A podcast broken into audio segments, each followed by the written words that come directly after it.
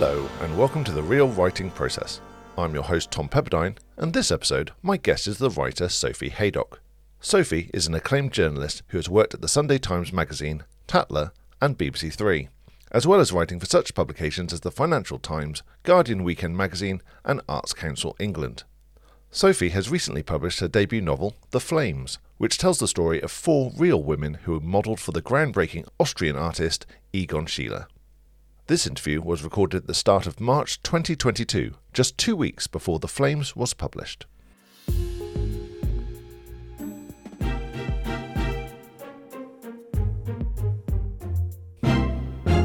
And this week, I'm very pleased to say I'm joined by Sophie Haydock. Sophie, hello. Hi there, Tom. Thanks so much for having me on the show. Oh, absolute pleasure. Uh, My first question, as always, what are we drinking? So, I have a rather strange preference for cut licorice root, which I don't think is a particularly uh, typical uh, writer's drink. No, No. but it, it- for me, it just really matches, suits my taste buds. So, I drink it all the time. Oh, wow. I have a brewed mug in front of me. This is my very first taste recording for Mm. posterity. What do you think of it? Actually, it tastes a lot better than it smells. I was a bit worried. I was a bit worried. You have to like licorice. This is it. Yeah. Yeah. It's not as strong either as, as a flavor. That that's actually quite not. I'm very pleased. I was I thought Yeah. there was going to be this whole comic spluttering thing, but I, I, I was Oh. imagining that from you as well. For me, it began with the very mild yogi tea bags. okay. you know and then i've gradually gone on to the hard stuff just constantly searching out the uh, the stronger and stronger licorice flavor so Yeah. yeah i've got about four inches of cut licorice root in Yeah, my I live in Bristol and there's a lot of independent shops. And so I, I went, you know, go hard or go home. I, I went straight for the, the, the cut licorice root straight away. Um, that's nice. This is your writing drink. This is what you write with. This is what i drink when i'm you know i've had my cup of tea in the morning and then i usually have some of this really disgusting herbal tea that i got prescribed by my acupuncturist who i go and see at least uh, once a month. So once i'm past those things in the morning i move on to this licorice tea which i just keep topping up with hot water all day. So i dread to think how much of it i get through uh, but i find it really tasty It is really tasty. I, I'm, I'm really genuinely pleased about how tasty this drink is. Yeah, I, I can definitely see. And I guess this is completely caffeine free as well. So you're not going to get the jitters. Yeah, that's it. I probably should Google it and check that there aren't any really terrible side effects, but so far, so good. All right. Your, your skin looks good. Your hair's still in. So, Precisely. Yeah, nothing to complain about. and where I'm speaking to you now, uh, is this your writing spot?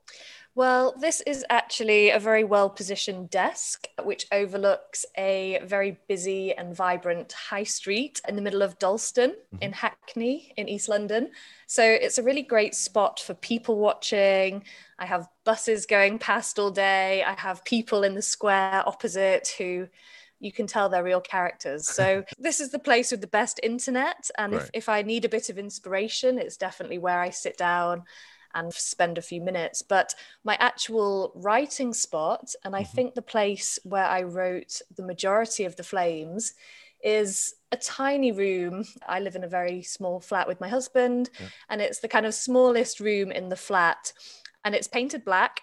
The Okay. floorboards are black, the sofa's black. It's this really enclosed space, Yeah. and it feels, you know, it's very kind of womb like, I think. Yes. And it gets great light in the morning. Mhm. And that is when I think I did most of the writing for the flames was the kind of hours the very early hours before work that that space which it gets really cozy as well there's a big radiator you close the door it's a bit quieter so that was really this lovely cocoon type space that really enabled quite a lot of that creative energy Yeah. Nice. And your job day to day is as a journalist. So you're getting all the creative writing done first thing and then focusing on more factual writing. Is that um, the Yeah, best way for you to work? That's absolutely right. I find that I have to get up really early. Mm-hmm. Uh, so when I was working in an office job, I worked at the Sunday Times for a long time. And yeah, getting up at kind of 20 past six and working for perhaps an hour and a half at that kind of start of the day was incredibly productive for me. And even now, where I'm not going into an office and I'm doing more kind of freelance journalism and working on my second book, I find that I've got used to working at this very early, quiet time of day that just has quite a magical feel to it because you feel like nobody else in the world is awake yet. Certainly nobody's sending emails at that time. So it's a really nice it's a really nice way of getting the best of your brain at that point. Mm. no absolutely. And i think if you have a consistent uh, working schedule, your brain can easily sort of flip into right. It's early morning. This is the creative time. That's um, right. I think the absolute worst thing you can do when you first wake up is check social media. Yeah. So I know that my day's ruined. If I wake up, grab my phone, check Twitter, Mm. that's it straight away you're you're losing that lovely thread of concentration mm. you're losing that sense of being in this cocoon yeah. and i think the best thing i can do for myself is is put my phone in another room till at least eight or nine o'clock okay. just so that you get at least a couple of hours where you haven't got all these other rather angry voices in your head and people shouting in this way that happens on twitter yeah and i think that can be very time consuming and mentally exhausting and all consuming so to have that almost purity of thought the first thing in the morning where you just focus and nothing's diluted it, nothing's distracted from it. Sounds really good. And so you're working on your second book at the moment. That's uh, right. Book number two. Yeah. Okay. And so with your first book, you know, I've, I've uh, seen it quite widely reported that you were inspired in an art gallery and it just really struck home as like, this is really interesting. I really want to explore who these women were mm-hmm. that were painted. Can you tell us, was it similar inspiration that struck for the second book? Was it a thing that you know, was almost instantaneous, or was it something that developed over time? Um, it was instantaneous, but for a very different reason. My wonderful agent Juliet Mushens, was putting my first book out on submission. And I'd been working with Juliet for a few months. She hadn't mentioned book number two. I probably should have started thinking about what my second one was going to be about. But of course, you just have a kind of laser focus first of all on writing it, then on getting an agent, then you're gearing up for it being out on submission. So for some reason I just I hadn't even considered a second book and I certainly didn't think I'd be asked to to come up with an idea very quickly. But Juliet sent me an email, can you just tell me what your second book idea is? And I think I had about 10 minutes in which to come up with something that could be plausible. So I, I knew that they'd very much want something of the same genre. So, historical fiction, looking at an artist that again was something that i felt i'd felt comfortable doing with the first book it was a big learning curve and it was a challenge but like anything else once you've done it once you feel mm. like you're better equipped to do it again so i i googled quite frantically you know the names of well-known artists and thought there must be another one out here with a really uh, compelling, dynamic story, particularly of the women in this artist's life who perhaps their stories haven't been told before. So within about five seconds flat, I, I had landed on the idea for book number two. And it, it, felt right, like in the same way that the first one with Egon Schiele in the Courtauld Gallery had felt just really the right story for me as soon as I as soon as the idea came to me. Again for book two, as soon as I had the idea, I just thought, yeah, this is the idea. This is the right artist for me, and these are the right models again. And I pitched it to Juliet, having pulled together, you know, all the relevant information, and she loved it. And happily, the publishers who ended up offering a preempt for The Flames loved it as well. So I felt really reassured that at least I was on the right track when it came to these ideas. Yeah. No, and it's, you know, I think it's a, a fascinating uh, way to explore the voiceless subjects of paintings where art history is so preoccupied with the artists and not mm-hmm. those who are painted. I, I think it's a, a, fabulous take on things. And so I wanted to give like too many uh, spoilers, but with research, did you find it was very limiting in art history or was it just there were certain avenues that you had to go down? Because I know that with the Flames, you had the original idea in 2015 Mm-hmm. And mm-hmm. obviously it's, it's coming out in uh, 2022 I, I, imagine a lot of the early years of that was research. Do you feel almost that you have now like a shortcut of the kind of places to go for research? Or is it almost like i've got to start that again and it's going to be a long journey to uh, get this book right as well yeah, definitely the latter. So um, I think you know more than you think you know, or I certainly probably have many more tools in my toolkit this time around. But it still feels very much like being at the bottom of the mountain again and you're looking at the top and you've done it before and you're pretty certain you can reach that summit again. But yeah you still have to put one foot in front of the other. So i don't know if i'm more confident this time. I think that those nerves still kick in. And to use the climbing a mountain uh, analogy, there's still the danger of death. There's still the danger that you're going to trip and break an ankle and get eaten by a bear. I mean, there's so many things that can go wrong. It's fascinating that you have to navigate that once more. So, with your uh, research, where do you find your starting point? Is it sort of finding as much as you can around the paintings themselves, or is it that you just go into like biographies of the artist uh, mm-hmm. and sort of like find the connections that way? Yeah, so the first thing I do is just try and act like a sponge and soak up as much information about the artist as possible.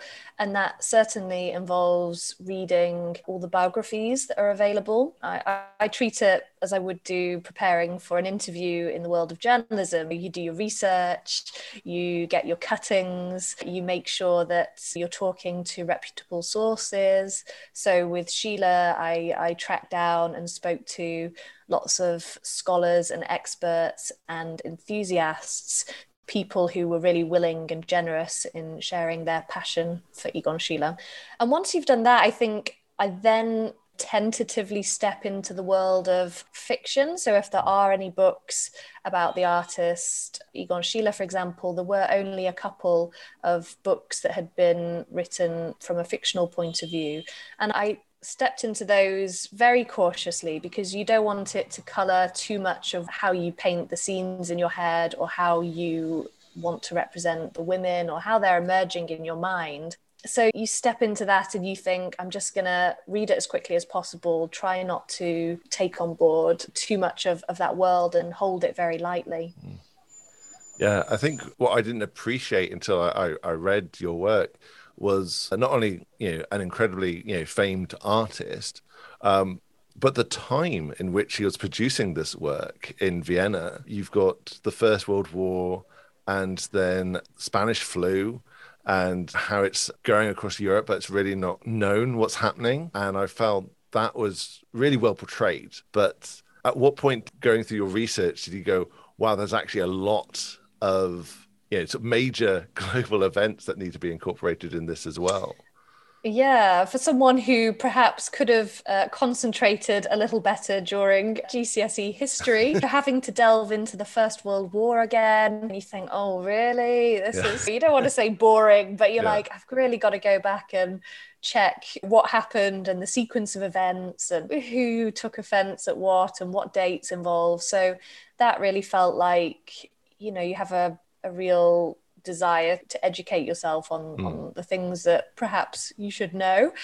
And I think yeah there was there was a great deal of, of that kind of research and you can wear it you can attempt to wear it lightly and i think that's a skill that writers get better at. Uh, the temptation is to cram in every fact and every bit of information that you've gathered and gleaned and really cram it all into your writing. But that's obviously the last thing you want to do. Yeah.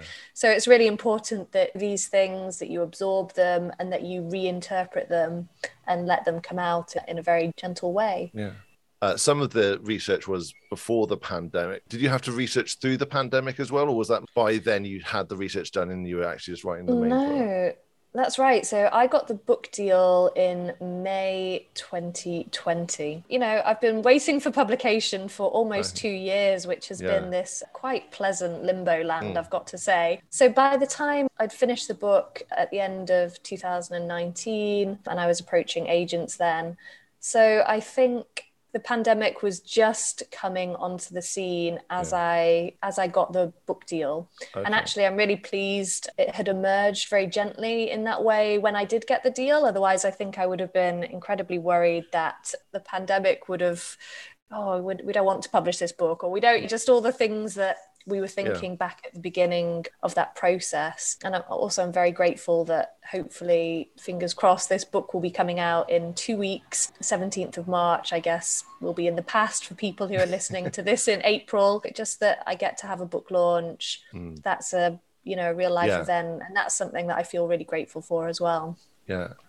And so when you were researching, it wasn't that you were just stuck at home and having to research. You could actually go out and speak to people yeah. And so, did you find that you were taking lots of notes and like there were like folders, or was it all uh, like dictaphone, actually interviewing people you know, in your journalistic style? how was it the research collated and stored? You know, sort of, do you prefer to write mm. longhand initially, or is it all computer based? I like working on screen. I love the copy, uh, cut and paste element of these things. I find it, uh, I'm probably more of an editor, so I really like being able to shape things as I go. And yeah, I definitely did the old school interviewing with dictaphones and transcribed them. And I kept lots of notebooks. I, I really like scrappy old plain A4 lined notebooks that I don't feel too precious about. As soon as they're beautiful notebooks, I find that I don't want to write in them and that seems counterintuitive. I I took notes, I interviewed people. It was lovely with an artist because you're allowed to be very visual and I would create Pinterest boards full of Egon Schiele's artwork, mm. which was really inspiring. He was such a interesting and dynamic artist. Mm, and I yeah. guess it must have been around then when I was gathering these images that I realized nobody was posting about Egon Schiele on Instagram at that time. So I think I set up the Egon Schiele's Women Instagram account perhaps towards the end of 2015. I'd had the idea for the book. I'd started the research and I just thought, oh, maybe maybe other people would like to see these wonderful images. I started posting just one post a day and sharing these great artworks from an artist who was one of the greatest artists mm. of the 20th century. And I think, yeah, it's grown really healthily in that time. I think I'm on about 115,000 followers now. It definitely helps that you're posting pretty explicit images quite a lot of the time. nude women on Instagram. yeah.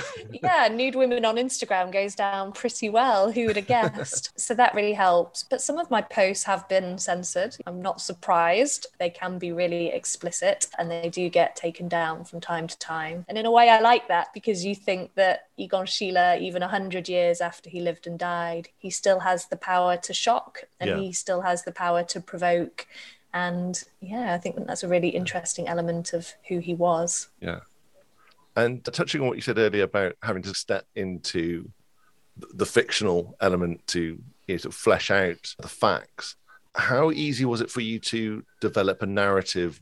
Yeah i think that's interesting. And i looking back on how i felt when i started this process i knew that i wanted to tell the story of the four main muses in Egon Schiele's life. Instantly, they all just revealed themselves to be incredibly compelling, interesting women.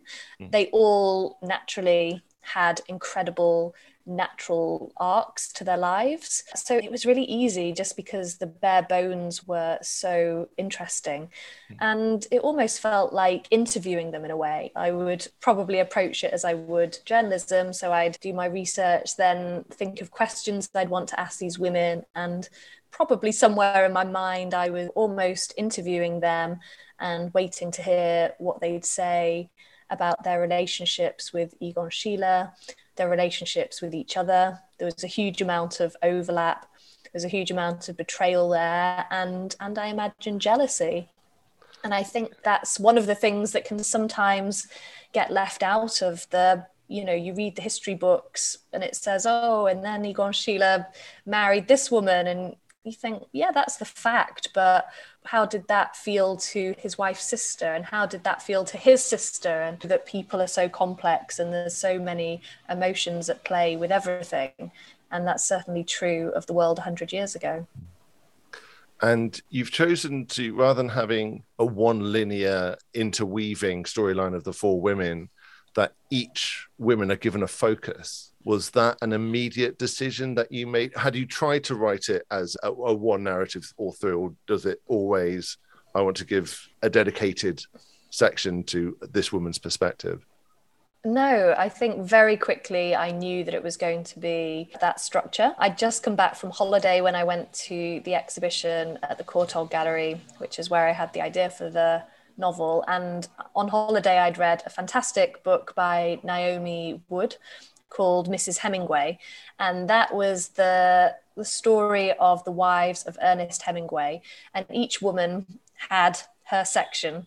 So you got to see him as a writer through the eyes of the four wives that he had. So I think when I was in the gallery, I connected first with Edith Harms, the artist's wife, because I found out details about her life that really captured my imagination. And possibly originally I thought, oh, I could write a book about her and the different side of his story, seeing it through her eyes. And as soon as I went home and Googled her name, I discovered that she had a sister who was equally dynamic and interesting, who had also posed for the artist, which is something that I found very intriguing. And I, I discovered two other names Walburga Neuzil, who Egon Schiele is rumored to have met in the studio of Gustav Klimt. And that was such a wonderful detail. And she was a very loyal woman. She stood by Schiele through his darkest days when he was accused of immorality in his art and went to court and had a trial and was thrown in a cell. So she was a very interesting character. And there was also Egon Schiele's little sister, Gertrude, who I saw paintings that he'd made of her in the nude.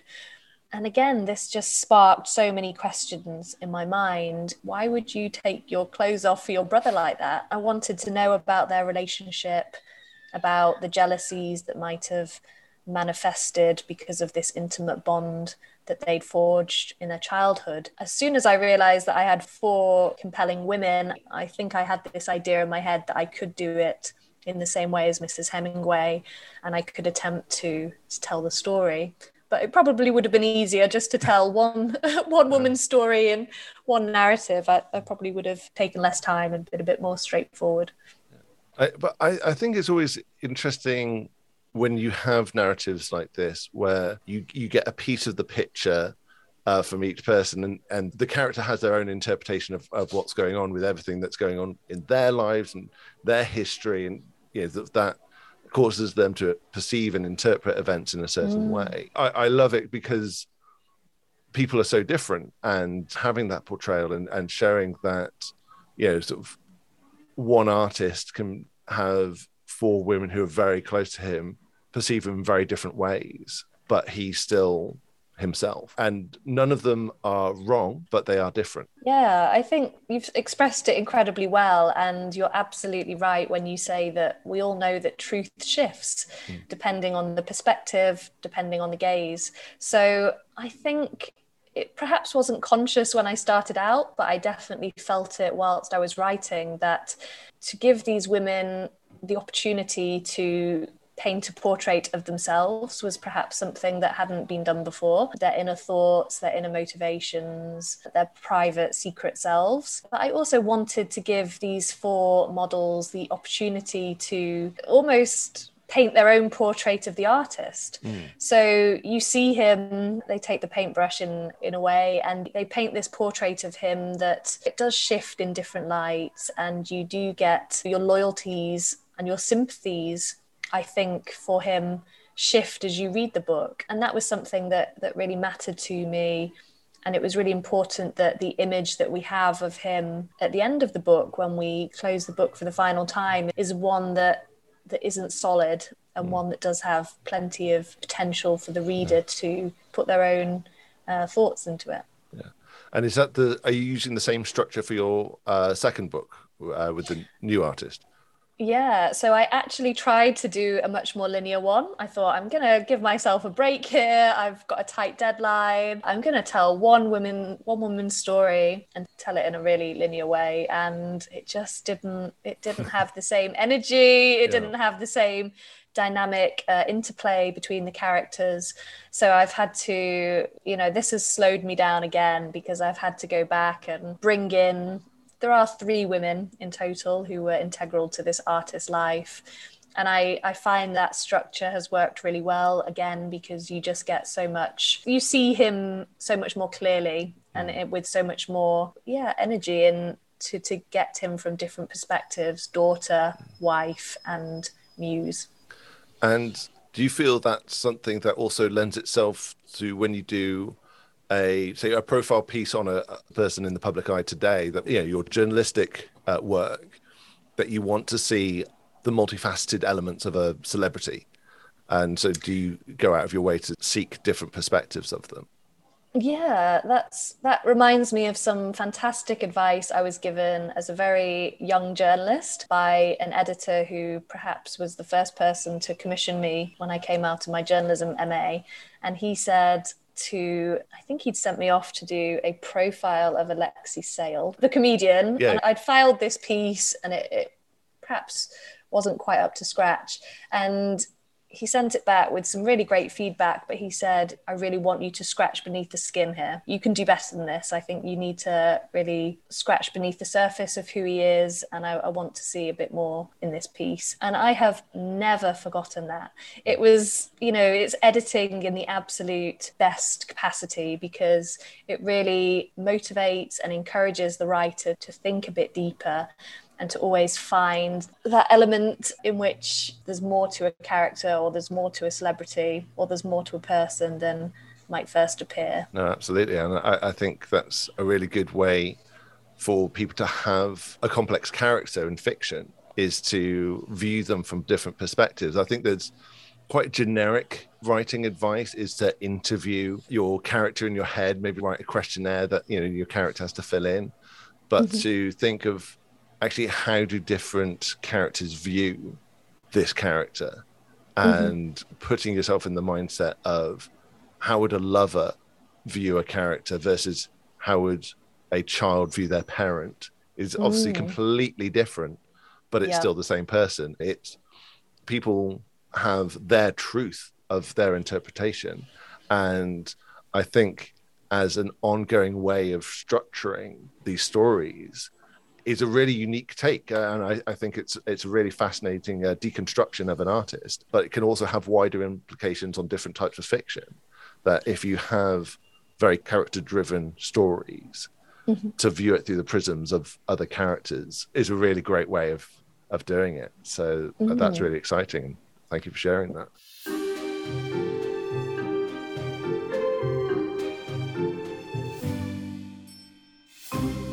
I want to move more on to the daily sort of grind of it, as it were. As you sort of mentioned earlier, you've got this womb-like back room where you write in the mornings, but having a day job where you're critically thinking and, and putting words on the page, do you have any set targets when you write? Do you have a timer on so whatever I can do in this sort of time period, or is there like a minimum word count that you set yourself per day? Yeah, I think I am a huge fan of the Pomodoro method. Okay. it's something that I don't know if you're familiar with it, but for the audience that say no, I'll, I'll, explain what it is. It's a really smart method, a way of helping you focus, and it's a 25 minute timer. So you, I just set it on my phone. I'm constantly going around saying, "Hey Siri, set a timer for 25 minutes." In fact, I think it's just heard me. it's just setting a timer for 25 minutes. It's so used to me doing that. Yeah. Um, but you concentrate for those full 25 minutes. You don't check your phone, you don't check Twitter, you don't answer any calls that come in. You, even if you just sit there for 25 minutes staring at a screen, that is far better than your concentration, your precious concentration constantly being diverted. The idea is that you do a 25 minute Pomodoro, you have a five minute break, you do another 25 minute Pomodoro. And I think the idea is that you do up to four and then you mm. take a longer break. And I really connect with this way of working because I just find that you can stack them up during the course of a day. You've had a good day if you've managed kind of six Pomodoros or whatever. And I roughly try and say anything between 300 to 500 words mm. in a Pomodoro. So, to be honest, if I hit anything, a normal day is probably between a thousand and two thousand words. Two thousand words would be a really mm. good day. Uh, a thousand words would be a nice day, but even 300 words in a day is just so much better than nothing because mm. you do need to keep your brain active and it's so easy once you once that fear of writing kicks in and i yeah. think every writer has that, that that little scary bit of you that thinks i can't do this and yeah. the minute that you've gone a day and then two days the monster just gets bigger and you really feel like you'll never be able to write another word ever again so the more you can trick your brain into yeah. getting the words out every day the absolute better yeah i think there's a lot of masters of fiction who always sort of go on about how the first draft is uh, for the writer alone and it will be the worst draft and take yeah. comfort in that this is the worst telling of the story. Yeah, that's know, where I'm at now with book two. Uh, Just I will not let anybody see that, but yeah. I, I, know that it's there. Yeah, but that interval uh, focus, I think uh, Da Vinci is someone who was like very famed for. I'm not sure what the ratio was uh, with him. I think it was slightly different, but he was mm-hmm. definitely mm-hmm. someone who had that interval focus and break, focus and break. Yeah, um, and he didn't and, have Twitter. no, and yeah, he got a few things done. Yeah, it definitely does work for some people, and I think for people who've not heard of it before, haven't tried that, having a blitz period, whether it's 10 minutes, 15 minutes, 25 minutes, and then a shorter break and then going back to it, but being quite disciplined with that time management can mm. often find it's a far more productive route. And I think like you when you've got that early morning segment before you go out to work to have that strictness about your time is a really effective way of doing it. So uh, that's really good. You mentioned earlier about you know how it's such a dark room that just has light in the morning. Are there certain things that you need around you? Any kind of writing totem just maybe a clicky pen or anything on your desk or you know, do you work in complete silence? Do you like to have the radio on? What's the atmosphere you like to create and what do you like to surround yeah. yourself with? I think as much silence as humanly possible is really important for me. I'm perhaps a little unlucky because my husband is a music producer. So he is constantly making some kind of noise, whether it's deliberate or not. So, yeah, I often have taken to wearing these large headphones and playing it's not white noise but i think hmm. it's called green noise now where okay. you just get the sound of a forest and the rainfall right, yeah. and it's it's great it really does block out so much of the noise of the city and yeah. the noise of a household but other than that i think very few tokenistic things i like as rubbishy pens as possible you know really basic notepads otherwise i just i freeze with the kind of perfectionism of it all. I do have a really nice ink. One of the things that I use is a really nice, is it a Kaweco? It's like a fountain pen. It's a really fancy, you know, nice fountain pen, which I treated myself to the ink in a whole range of colors. So I've got like red and green ink and blue and think it's got purple in there at the moment. Yeah, I think really the quiet thing is nice, and the the nicest thing is when a cat comes and sits next to you. I think that's the writer cliche, isn't it? Yeah. All writers love a kind of snoozing cat by their side. Yeah. But other than that, I'm pretty basic, and I think that's probably the best way to be. And do you, because it's something you do before you go to your day job, do you get dressed before you, you have that writing session or is it pajamas for creative work and outdoor clothes for journalistic work? Yeah that's a good idea actually a, a, good question. I think i think it probably when i was leaving the house more i think mm. it was very much pajamas keep as warm as possible a big blanket and then get dressed and go to work and that felt like a, a delineation. Yeah. yeah division. And now now it's i'll probably stay in something cozy and then when I've done my writing, I probably try and get out and go for a run or do something active that gets me out the house. And then I really like getting dressed. I really very rarely have slouch days where you just don't leave your pajama yeah. vibe behind. And I think it's really important for your mental health, especially after everything we've been through in the last 10 years, uh, two years. I feel like, you know, it's been never ending, but you really do need to I need to just keep up that structure. I think I respond very well to structure and almost I almost set myself a bit of a timetable each day so that I don't end up just sitting doing nothing, wasting my time or procrastinating, which yeah. is is the worst thing you can do. Very easily done in today's day and age with all the technology we surround ourselves with. Mm. Uh, I want to go more in depth in what you were saying earlier about almost that imposter syndrome and sort of doubts of writing. Do you find that it comes in waves throughout your writing, or is there almost like a wall when you're like a certain way through a project? Because you say that you're kind of a bit, you know, overly critical of yourself now.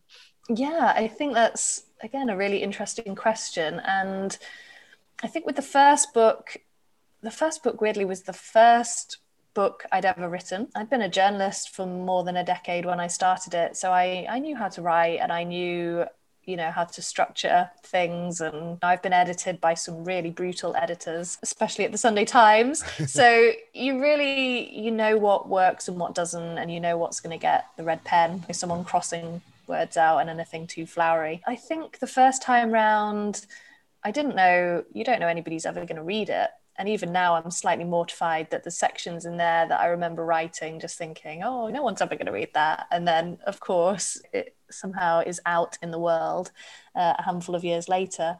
But i feel i think with the first book i was very surprised and it's almost like a photograph developing you know, you know the old-fashioned yeah. photographs where you take a picture, you take it to go and get developed, and you wouldn't know what you were going to get at the end of it. And that must seem so old-fashioned for for listeners today, especially young ones. But it felt like that with the book. I was writing, and I didn't know if it was good or not. And it was only really when you start putting it out into other people's hands that you get a sense of you know you start to see how people respond to it. And you start off gently your mum reads it she's really enthusiastic and then you might start entering into competitions. And i remember when the flames won the impress prize mm. and i thought oh this is weird. Like this is really odd that something i've written has captured people's enthusiasm in this way and you still you know you still got this kind of slight doubt oh it's just a good idea and maybe they really were fans of egon schiele and there's still that kind of slight you know yeah i think it is doubt in the back of your mind. And again when it comes to getting an agent all the feedback you get is something that's completely separate from you as a writer if that makes sense. When juliet mushens said she wanted to represent me if she was a number one agent who i wanted to represent me. So again, that felt really like, oh, people are responding to this writing in a way that I don't feel is a reflection of me necessarily. Yeah. And then I got a preempt from Doubleday. At that point, I was like, oh my God, I don't know what's, I don't know what's happening here. Like it felt so otherworldly. And that, all that was like a wonderful trajectory with that book and now that I'm in book two, I'm thinking again, like, this is terrible and I don't know what I'm doing. And, you know, I've really got to imbue these characters with some kind of poignancy. And it feels this time you feel like you've pulled the wool over people's eyes. Yeah. Last time it's it's all a surprise. You don't know how people are going to react, and you're pleasantly surprised when the response is so enthusiastic. But this time I'm feeling like, oh, I'm going to get caught out, and they're going to yeah. realize that I don't know what I'm doing or that I'm winging it. And again, speaking to other writers, especially other debuts who have got a two book deal, everybody is in this kind of pit of imposter syndrome, feeling like they've accidentally, you know, taken something on that they don't deserve or they don't have the the skills to execute. Yeah. But hopefully that won't be the case. Yes, well, I, I have absolute faith that it won't be. But I do want to talk about your editing process, uh, especially as you are approaching it now in your second book. Uh, mm.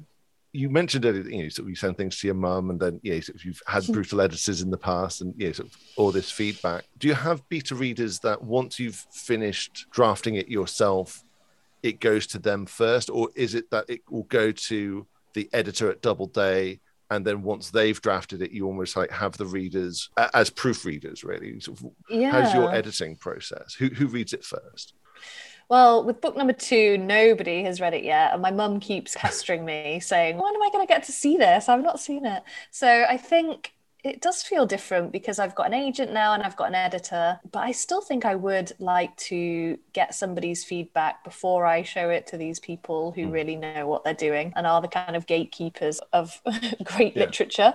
So I feel that, yeah, I haven't been in a position yet to put it in anybody's hands, but I would like to fall back on some of the people who were generous enough to read The Flames when it mm-hmm. was developing. And they're usually friends, writers, people who who you trust or who people who you choose because you think they're going to fill in different gaps and or this person loves art or this person doesn't love art and won't know about the artist and you kind of want to cover all your bases i think yeah and when you rewrite yourself before you start sending it to, to friends and family, are you someone who writes through a full draft and almost like scraps it immediately and then writes a second one, or is it you constantly reworking scenes? How do you go about rewriting in, in your drafting stage before anyone sees it? Yeah, so with the first book, The Flames, I I wrote and I tweaked and I edited as I went. You know, you have to get one scene perfect before you move on to the next. And that was a really slow process. And obviously, the scenes that you've worked on a hundred times are the ones that are the absolute worst and that everybody says you've got to edit over and over again. So at this time, strangely, with book two, I have just, I've written through. I, mm-hmm. I don't even read back what I wrote a paragraph before. I don't even know what I dread to think what I've written at 10,000 words and 50,000 words. I just haven't read it. And I think in a way that will be quite fresh because I, I did the research, I planned out the scenes, I planned out the structure of the book. So I knew where it was going and I knew how I wanted everything to develop. But I'm almost as intrigued now to go back to the beginning and read it that way and think, oh, I'll cut that or I'll turn that into somebody else's perspective. So it's a completely different way of doing things. And I wonder if once you've written five books, you get yeah. into the swing of things or whether each one um, has its own kind of fingerprint and yeah. is different. And did you find with, uh, yeah, so I guess because it's the one that's completed the flames, when you were editing that and working through different perspectives, like you just said there, oh, I might change that to be coming from someone else's perspective. Did any of the characters, either Egon himself or any of the sisters or wife and, and Muse, was there any character that your maybe opinion or perspective of them like radically changed through the drafting of the book and actually the person you envisioned them being and you know as you wrote your first draft to who they ended up being portrayed as in the end radically mm. shifted, or was it all to plan? Have you mapped out what you wanted these perspectives to be, and you kind of stuck to them? I think the the woman who changed the most during the book was Adele. Mm-hmm. So we meet her when she's a very young woman and she has the whole world at her feet. She's from a wealthy family, she's well educated, and she has high hopes to, in my novel, she has high hopes to marry this charismatic artist who has moved into the apartment opposite theirs in Vienna. And I wrote her in a way that we see her when she's an older woman and her life has not turned out the way that she might have hoped for. So I have a huge affinity with Adele because you see her life over a much longer time scale. But when I wrote it originally, and perhaps what took the most time in, in the original version of The Flames was I had Adele as an old woman and a young woman. The scenes were interlinked. So you found out a little bit more about her as an old woman as you found out more about her as a young woman. And it was this really intricate, impossible quarter of the book. And actually, the biggest thing that changed when Doubleday took it on was that my wonderful editor, Kirsty, who I have the most amount of respect for because I think she's fantastic, she suggested separating out the old Adele and the young Adele. So I had to unpick all this stuff that I'd really invested in and that I'd really cared about. And some scenes that I felt so uh, passionately about got cut because they slowed the story down. And it was, I don't know if difficult's the right word because I thought it was the right decision. But Adele really changed as a character for me. And I think, in a way, I'm intrigued to see how people respond to her because you know I almost had to take a step back from her as a character because I feel like she she shifted from what I originally envisioned and her story shifted from from what I perhaps first intended it to be but I think the book's far better because of it. Mm. I think the structure is really beautiful the way that Kirsty envisioned it with these four women framed in their own portrait and I thought that was just genius. So mm. I don't have any I don't have any resentment about the suggestion but it does it does change how I see that that character now. And with Kirsty as your editor had you worked together before in any capacity or was this the very first time? No, uh, this was the first time, and Kirsty had, you know, had received the flames on submission from Juliet and she offered a preempt almost instantly. So she was really passionate about the book. She was really clear about what she saw for the book and the characters.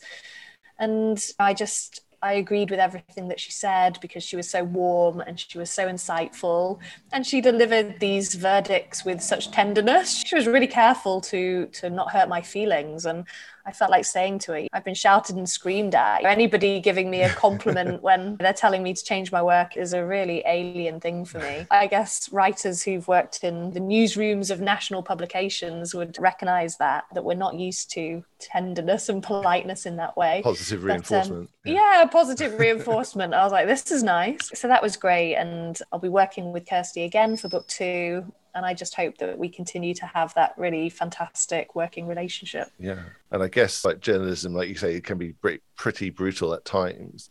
That mm. you do develop a thick skin when it comes to criticism because yeah. it's all in service to the work. That's uh, right. And I'm brilliant at being edited. I just, when I got my copy edits, they warned me authors sometimes feel a bit prickly about this. And I was like, bring it on. I'm so grateful that somebody is going to go through my book with a fine tooth mm. comb mm. and correct, you know, any grammatical mistakes or factual errors. I was delighted. I was so grateful and so open to that process.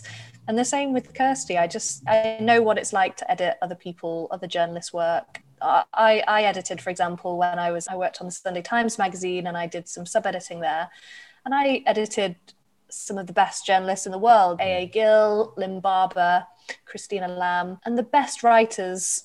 The best journalists were always the ones who gratefully received the edits that you suggested to them. And the, the worst ones, honestly, every time would be the ones who would say, I put that comma there for a reason and you'd be thinking it doesn't look like it and you don't really know what you're doing with your commas yeah. so i think graciousness goes a long way and gratitude goes a long way in the editing yeah. process both ways and i guess with working at the sunday times for as long as you did that working to a deadline uh, mm. you know and obviously that pressure of uh, getting final things because now that you've gone from your, your own book that was then put out to market and like mm-hmm. you say finished it and then it's been a couple of years before it now comes out to release to writing the second book and there's a delivery date uh, mm-hmm. for your draft and things like that how is it writing creatively under pressure compared to journalism it's a deadline that's far broader but i guess because you didn't have that pressure for book one is it uh, yeah know, a lot more stressful? Is it just an enjoyable challenge? How, how, are you dealing with the, the deadline aspect? Well, I think it both feels like a real privilege. Like I do like structure and I do like having deadlines. So for me to have a second book and to know that it's the sooner that they receive it, the better does keep me on my toes. But also working through a pandemic has felt to me like an uncreative period. When you're looking at the news and you're seeing all the terrible things that are happening and the world shut down in that way, it was really difficult to then go and churn a thousand words onto a page and feel like it's a joyful, light process imbued with a bit of magic. The first time I did the book, uh, the first book, I went off to Vienna, I went to galleries, I went to the British Library. You know, I did all this lovely traveling and research, and it just felt, I felt like it was so expansive and obviously, the last two years, we've all been shrinking yeah. so much. Our horizons have been shrinking. And I think it really affected me. I think I felt quite stagnant. And I think the word that other I've seen other people use is this kind of languishing. You know, we're mm. kind of stuck in yeah. this state that doesn't feel very creative. And I think in the last few months I've really come out of it, you know, as the world has started to pick up pace again and things have opened up. I can really feel that creativity returning and it does feel like it's flowing much more easily now. Great. And I want to ask as well, as, as someone who's you know, sort of built such a following on your Instagram account for Egon's muses and his artwork, how social media benefits you as a writer, and would you do something similar for the new artist, or is that just an isolation thing that you did for that? And as a writer, do you see benefits in social media? Uh, do you feel it's, it's an essential platform to uh, build an audience, or is it just a distraction? I think do you know what? I don't feel like it's essential. I think it's really nice. I don't know if I did it purely from a strategic point of view to sell books. I think I'd be disappointed because I think it's relatively well known that that platform doesn't necessarily sell a huge yeah. number of books. So it's not going to catapult anybody into a bestseller position. But also, I think the thing that has been so wonderful is the community that is born out of a social media platform, especially one as large as Egon Schiele's Women. Mm. So I've had conversations with all sorts of people who are passionate about the artist, who want to let me know what they think about his paintings, his drawings. Um, I've been DMing with Hollywood a-list celebrities who happen just to be fans of Egon Schiele and just wanted to tell me how much they love my account. Mm-hmm. And that's just been, you know, you just think it's such a vibrant way to connect with people that you'd never normally get the chance to engage with. So for that reason, I'm really happy I, have done it and I'm going to keep doing it. But I don't know if I'd do it for another artist. I think I think that's something that I might see how it goes. oh, that's fair. And just to wrap up with like my final two questions. It's my belief that writers continue to grow and develop their writing with each story that they write. Was there anything that through the process of writing the flames which you really was like oh this is a lesson and that you've consciously then taken the, the learnings of the flames onto your your latest book? Is, is there a conscious thing that you're, you're incorporating second time round? I think perhaps one of the things I learned from working with Kirsty was to to keep things simple, to keep a, a relatively contained storyline in one area. This jumping back and forth between time frames was something that she suggested wasn't going to work as well for my book in particular. She said it can be confusing for a reader to constantly be moving around like that. And I think there's truth in that. I think keep it simple whilst also trying to tell the most, you know, compelling story in the most persuasive way. So it's just trying to find the, the balance of that. And in all your writing, you mentioned earlier about uh, scratching beneath the surface and like looking at the character, but is there one piece of maybe like technical writing advice that you've been told or that you've read that you feel really resonates with you and that you try and imply with every bit of writing that you do? I think I don't know if there's advice, but there's definitely, you have voices in your head, or you have people who, perhaps not always the most sympathetic people, perhaps old editors, who you might just have sitting on your shoulder who are saying, oh, don't write that, or red pen that. And I think that sits very strongly in my mind. Just this idea that what I think is a beautiful sentence isn't necessarily what is going to connect most with the reader. There's very much a few, there's a handful of people, some more sympathetic than others, who edit me as I go. And that's probably, is it healthy? I don't know. I'm not sure. Whether it's healthy or not is the way it is. exactly. Yeah. Okay. That's all we have time for, Sophie. But just thank you so much for being my guest this week. Thank you, Tom. You have asked such incredible questions, things that I haven't ever had to think about before, or certainly some things that I've never had to articulate. So it's been such a pleasure to talk to you today. That's very kind to say. Thank you. And you've answered them beautifully. So that's great. Thank you. Thank you.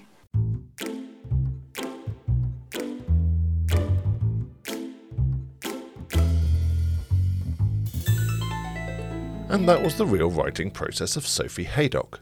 Did I purposely leave in all the compliments on my interview questions because she's a notable Sunday Times journalist who has interviewed some of the greatest authors alive today? Yes, yes, I did. Thanks again to Sophie for being a fantastic guest and providing a great launch for season two. You should pick up a copy of her book immediately, as I do feel this is a book that's going places.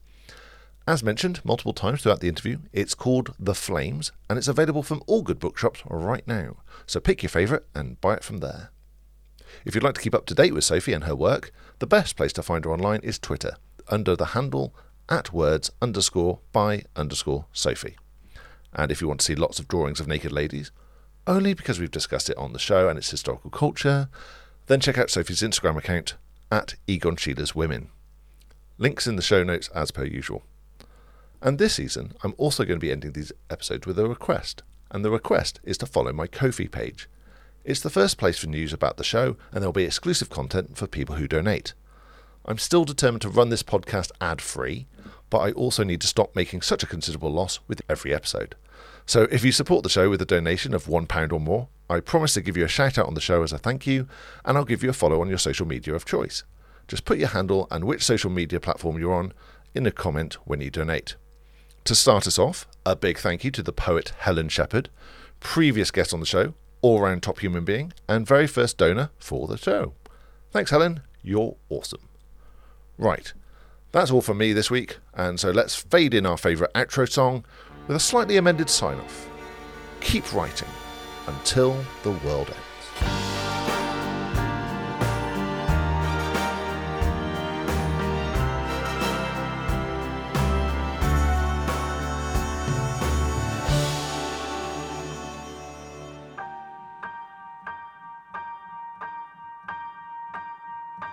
Time can never be your trusted friend or your sworn ally. No, it's the harshest mistress of all. And life is just a chain of moments spent, a thousand hellos and goodbyes. Maybe a love like ours can lead out its call.